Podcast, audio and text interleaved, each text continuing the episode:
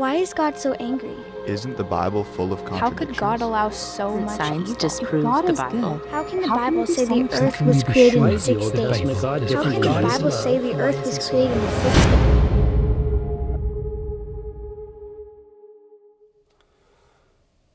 I believe that God is sovereign and that He knows what He's doing and He will work all things for good. But confession, sometimes I don't understand what He's doing. I don't get it, and sometimes it's just frustrating and disheartening. Um, spoiler alert, that's how this Devo ends. Because today we, we encounter the passage in, in the Bible that I, I think I personally struggle with the most in trying to figure out what God was thinking. I don't, I just don't get it. Uh, and maybe, maybe that's the point.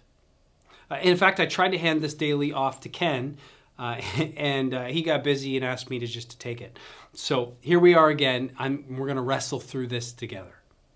Um, I came across a story this week of, of John Chau. John is from uh, Washington, uh, from Vancouver, Washington. Uh, he's an outdoor enthusiast. Uh, he was sort of an Instagram celebrity for being outdoor, uh, an outdoorsy kind of a guy. But John loved Jesus deeply, and, and John developed a passion for the people um, who are the least reached, really, in the entire world the least reached people group. It's this little island between India and Thailand called the North Sentinel Island.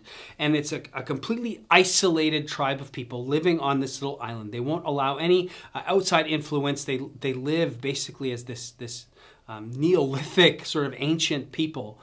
Um, on this island, and, and it's it's dangerous because anytime anyone tries to come on or near the island, there's violence, and so the Indian Coast Guard has actually prevented anyone from getting near the island or going to it. Um, it's illegal. Um, John developed th- this burning passion uh, to reach these people with the gospel. And so he trained for three years in languages, uh, in missiology, and even training himself on how to treat arrow wounds. Uh, that w- they used bow and arrows on the island, assuming that um, as he reached them, that was a real risk. And so he began training himself even to treat those wounds. And um, in 2018, he set out uh, on this very expensive, very difficult mission uh, where he had to hire a secret fishing boat who would take him covertly. Uh, and his first time on the island, he gets on the beach and the, and the tribe comes out to him and they come out with violence and they begin shooting arrows. And he, he's trying to speak their language and um, and one arrow actually strikes his bible and sticks in his bible and he pulls it out and he, he very fearfully walks back and he gives it back to the kid who shot it. Um, and so he kind of calls it a day uh, and hops back in his kayak and goes back out to the fishing boat. And, and he, he's writing in his diary that night just really terrified as to like what's gone on and, and the task in front of him uh, and, and he writes, I'm scared. Um, watching the sunset, and it's beautiful, crying a bit, wondering if it'll be the last sunset I see before being in the place where the sun never sets. He's writing in his journal uh, that night. He says, You guys might think I'm crazy in all this, he wrote to his family, but I think it's worth it to declare Jesus to these people. The next day, he goes back to the island. He tells the fishing boat to leave because he doesn't want uh, there to be fear about this, this boat offshore. It's just him. And he brings this, this gift of fish, and he's just trying to love and reach these people.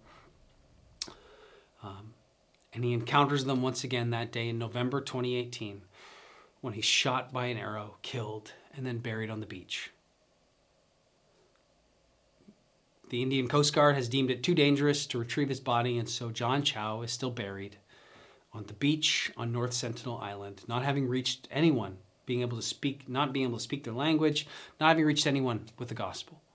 And, and it, it leads me to, to wonder why. What was, what, what you know, when, when you hear about Jim Elliot and, and what happened with the Auca Indians, there's this amazing story that comes out of their sacrifice. But with John Chau, we don't see that. In fact, even, even in the media portrayals of them, they're not seen as martyrs today. There's, he's seen as, as sort of this imperialistic, arrogant kid who was foolish and idiotic and shows up where he wasn't supposed to be. He should have left them alone, and he's villainized in sort of secular media in this, this attempt that he makes to reach them with the gospel. And, and I just go, why? God, what were you, what are you doing? Why?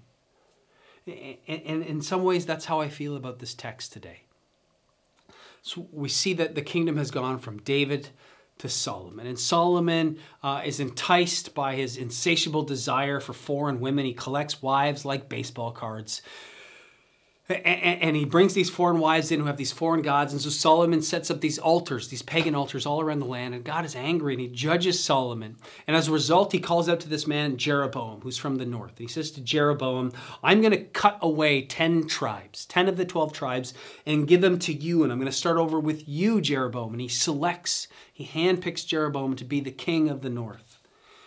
Uh, Solomon hears word of this prophecy and chases Jeroboam and he goes to Egypt and he's in exile in Egypt. And, uh, and then Rehoboam becomes uh, Solomon's heir. So again, it's confusing because there's Rehoboam, who is Solomon's heir, who is the king in the south, king in Jerusalem, Rehoboam. Jeroboam comes back from Egypt as a representative of the 10 northern tribes. And they come to Rehoboam, who's newly heired as king, and uh, and they say, hey, can you please lighten our load? We feel overtaxed and underrepresented. And they come before Rehoboam asking this. And Rehoboam, uh, who is this young king, he goes to his, his father's advisors and says, What should I do about this? And his father's advisors say, Yeah, you know what? Maybe, maybe in order to keep the peace, you need to, to ease the burden. Rehoboam goes, Okay, well, thanks for the advice. Then he goes to his high school buddies. He says, What do you think? And his high school buddies say, No, you need to come down hard. You need to show them who's boss.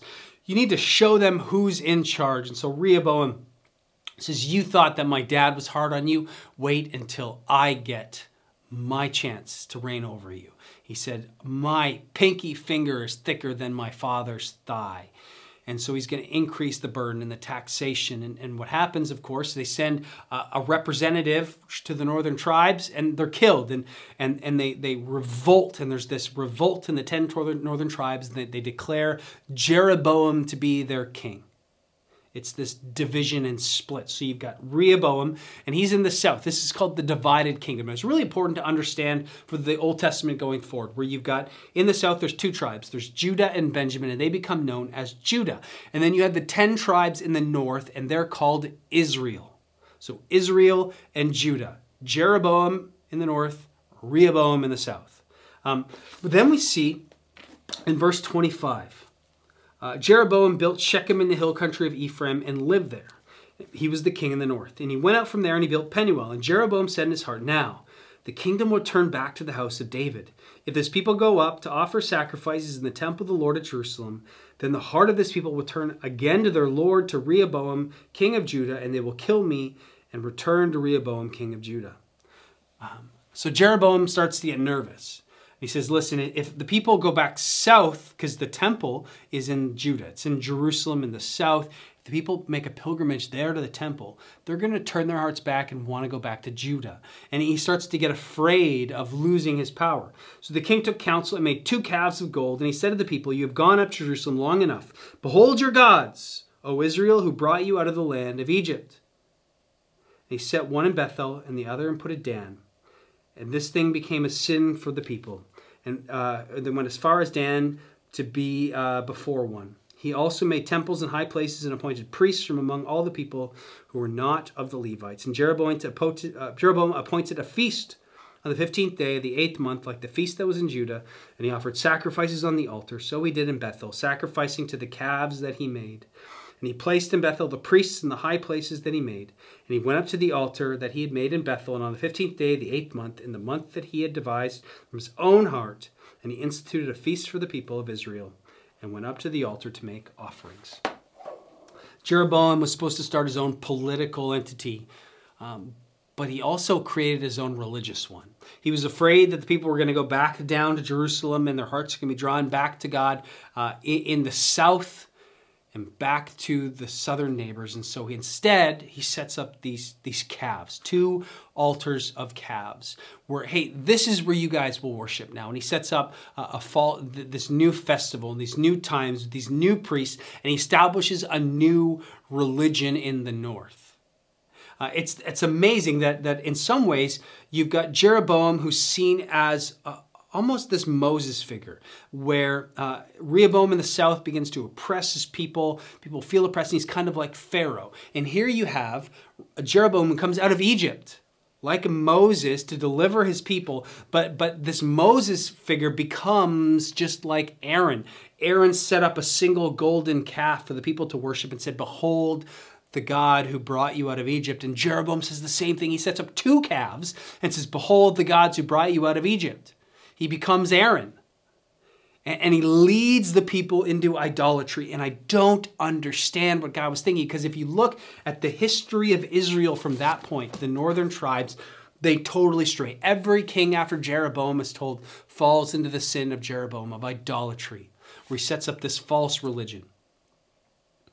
Uh, and you've got some prophets that try and fight against it, but but these calves were like this synchronistic blending of, of Baal worship with also Yahwism, right, of, of, of worshiping God, and, and it's this this mess of a new religion, and it leads people astray, and God is judging it, and eventually He brings the Assyrians in as a judgment, and the Assyrians wipe out the northern tribes and they bring their own people in and they intermarry with the north and it becomes watered down and the northern the 10 northern tribes become known as the samaritans who are this like half-breed false worshiping people who become despised in the south. And so I don't understand what God was doing appointing Jeroboam, knowing what he was going to do, that he was going to lead people into idolatry, that the north was going to be wiped out by Assyria and they would disappear. I don't get it. If I'm being honest, I really struggle with God. Why Jeroboam? Why did you handpick him? Knowing that he was going to lead people astray. And as I wrestle with what does this tell me about God? Not trying to change the story or make it lighter or easier or platitude it away, but truly go, what does this tell me about the God that I worship? I think the first thing is I, I don't think that God is desperate for us to worship Him. God is completely whole and is lacking nothing. And He's not desperate, willing to compromise in order to try and, and keep us. So there's something here about God is okay if people choose to go awry. He doesn't seem desperate. He doesn't seem like he's he's absolutely just chewing his fingernails, going, I just wish they'd turn back. It doesn't seem to be the picture I get of God. Although sometimes I think sometimes I've heard, particularly in, in, in, in youth ministry, that's the God that's painted, this desperate, broken-hearted, loving God who's just biting his fingernails, anxious for us in any way possible to, to accept him. That's just not the God I see here. And, and I think sometimes we just don't understand what he's doing. It's the same with John Chau. I don't understand. I believe and I have faith that someday perhaps I will understand, that, that God will show me what was going on and what the plan was and, and how that fit in. Um, but in the moment, I don't because I'm not God. And what we see over and over again for some reason in scriptures that God will allow and perhaps even ordain roadblocks to the kingdom path don't know why. I mean, he uses, you know, what what what the enemy intended for evil, God used for good, and, and I trust that God is using them. But sometimes it seems like God even ordains roadblocks, obstacles. And so we come back to the very beginning, which is sometimes I don't understand what God is doing. And I think that's okay. Because I think we all are going to have those moments that we go, God, I don't get it. But my faith is large enough to trust that God is sovereign, He is in charge, and God is good. And even though I don't understand, I'm going to trust Him anyway.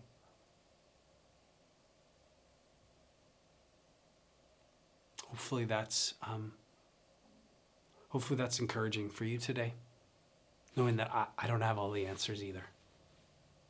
Let's pray. God, we thank you that you're God. We thank you that you are good and we, we can trust you. We thank you that, that, that you will work all things together for good, even if we don't understand it in the moment. God, help us to trust you even in the midst of the fog. Thank you that we can trust you. In your name we pray. Amen. Well, we'll see you again soon. Have a great day.